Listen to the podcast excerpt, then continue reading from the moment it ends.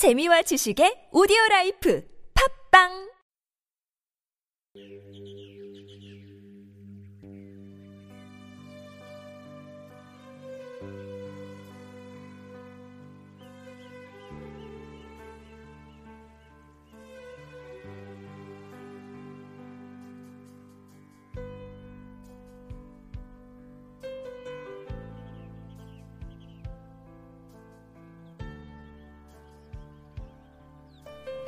오늘의 본문 말씀은 요한복음 4장 43절에서 53절까지 말씀입니다.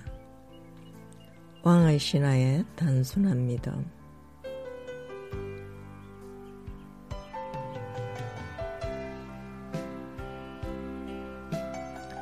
이들이 지남에 예수께서 거기를 떠나 갈릴리로 가시며 진리 전가하시기를 선지자가 고향에서는 높임을 받지 못한다 하시고 갈릴리에 이르심에 갈릴리인들이 그를 영접하니 이는 자기들도 맹절에 갔다가 예수께서 맹절 중에 엘루살렘에서 하신 모든 일을 보았음이더라.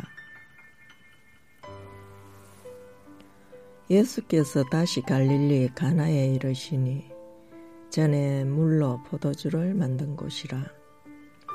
왕의 신하가 있어 그 아들이 가버나움에서 병들었더니 그가 예수께서 유대로부터 갈릴리에 오심을 듣고 가서 청하되 내려오셔서 내 아들의 병을 고쳐주소서 하니 제가 그의 죽게 되었습니다.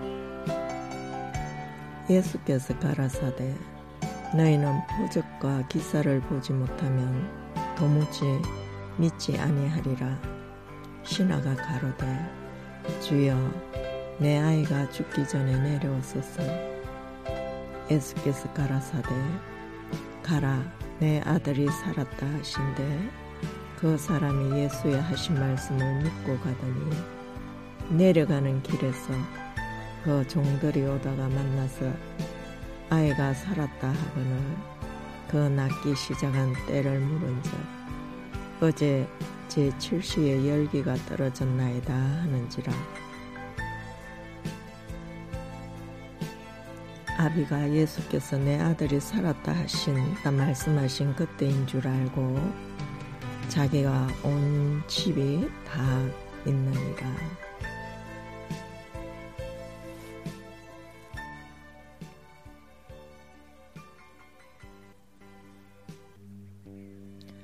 이적에만 의지하는 신앙은 완전한 신앙이 아닙니다. 많은 사람들은 포적과 기사가 없으면 예수 믿기를 주저합니다. 모든 신자들에게 가시적인 기사가 주어지는 것은 아닙니다. 예수님에 대한 믿음이 절대적으로 중요합니다. 우리의 신앙은 예수님에 대한 믿음이 중요한 것입니다. 사람들은 예수님이 6월절 맹절에 성전을 정화하시고 많은 병자를 치유하는 기적을 일으키신 것에 깊은 인상을 받았습니다. 그러나 위대한 치유자에 대한 열광이 곧 그분에 대한 신앙을 의미하는 것은 아니었습니다. 왕의 신하는 단지 절박한 마음으로 죽음 직전에 있는 그의 아들에게 자비를 베풀어 달라고 호소했습니다. 이 신하의 절박한 요청에 예수는 단지 조용히 응답하셨습니다. 가라, 내 아들이 살아있다.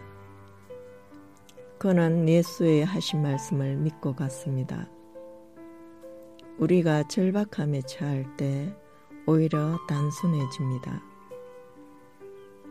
그 신하가 집으로 가는 길에 예수의 말씀 외에는 아들에 대한 어떤 보장도 없었습니다.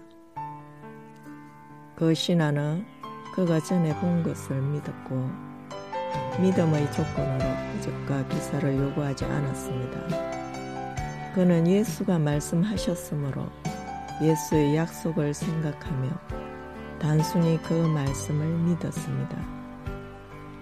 그때 그 종들이 오다가 만나서 아이가 살아있다는 좋은 소식을 전했습니다. 이제 그 신하의 신앙이 자라서 온 집이 예수를 믿게 되었습니다. 이것은 예수님의 능력이 거리를 초월하여 말씀을 통해서도 나아가고 기적을 일으킴을 나타냅니다.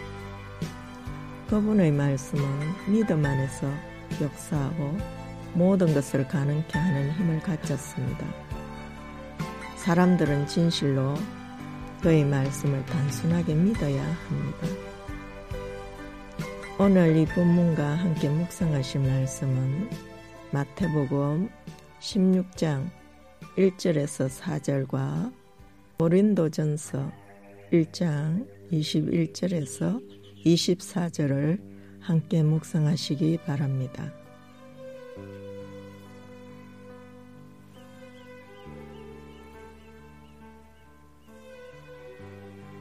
주님, 우리에게 말씀하여 주시옵고, 우리가 그 말씀대로 행할 수 있는 믿음 주시옵소서.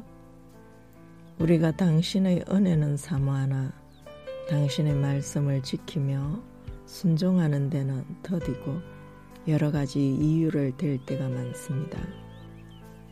당신이 우리에게 말씀하실 때, 우리의 처지와 변명이나 핑계를 대지 않고, 당신이 말씀하심으로 단순하게 즉시 순종하는 믿음 주시옵소서. 우리가 당신의 말씀에 단순한 마음으로 순종함으로 당신의 약속을 충만히 받을 수 있는 은혜 입을 수 있게 하시옵소서. 아멘.